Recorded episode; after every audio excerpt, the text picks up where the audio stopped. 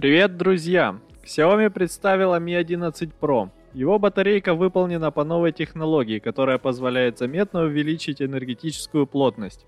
Xiaomi Mi 11 Pro стал улучшенной версией обычного Mi 11.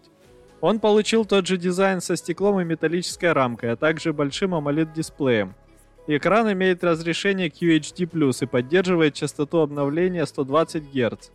Главное нововведение – смартфон защищен от воды и пыли по стандарту IP68, впервые в истории Xiaomi.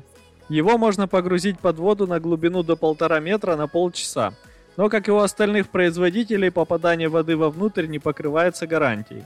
Внутри стоит процессор Snapdragon 888, самый мощный на данный момент среди Android смартфонов. Его дополнили улучшенной системой охлаждения, чтобы во время игр корпус не грелся и производительность оставалась стабильной. Аккумулятору уделили отдельное внимание. Компания для нового флагмана разработала новую технологию батареи с использованием кремний-кислородного анода. Таким образом удалось получить большую энергоемкость при меньших габаритах, чем у обычных литий-ионных аккумуляторов – что касается характеристик, аккумулятор имеет емкость 5000 мАч.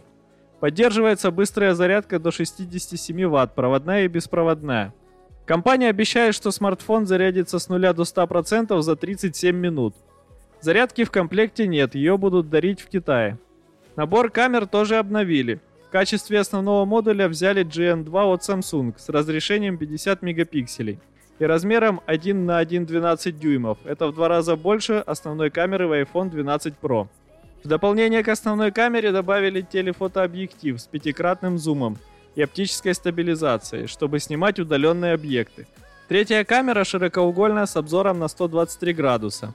Цена 4999 юаней за версию на 8 гигабайт оперативной и 128 гигабайт постоянной памяти.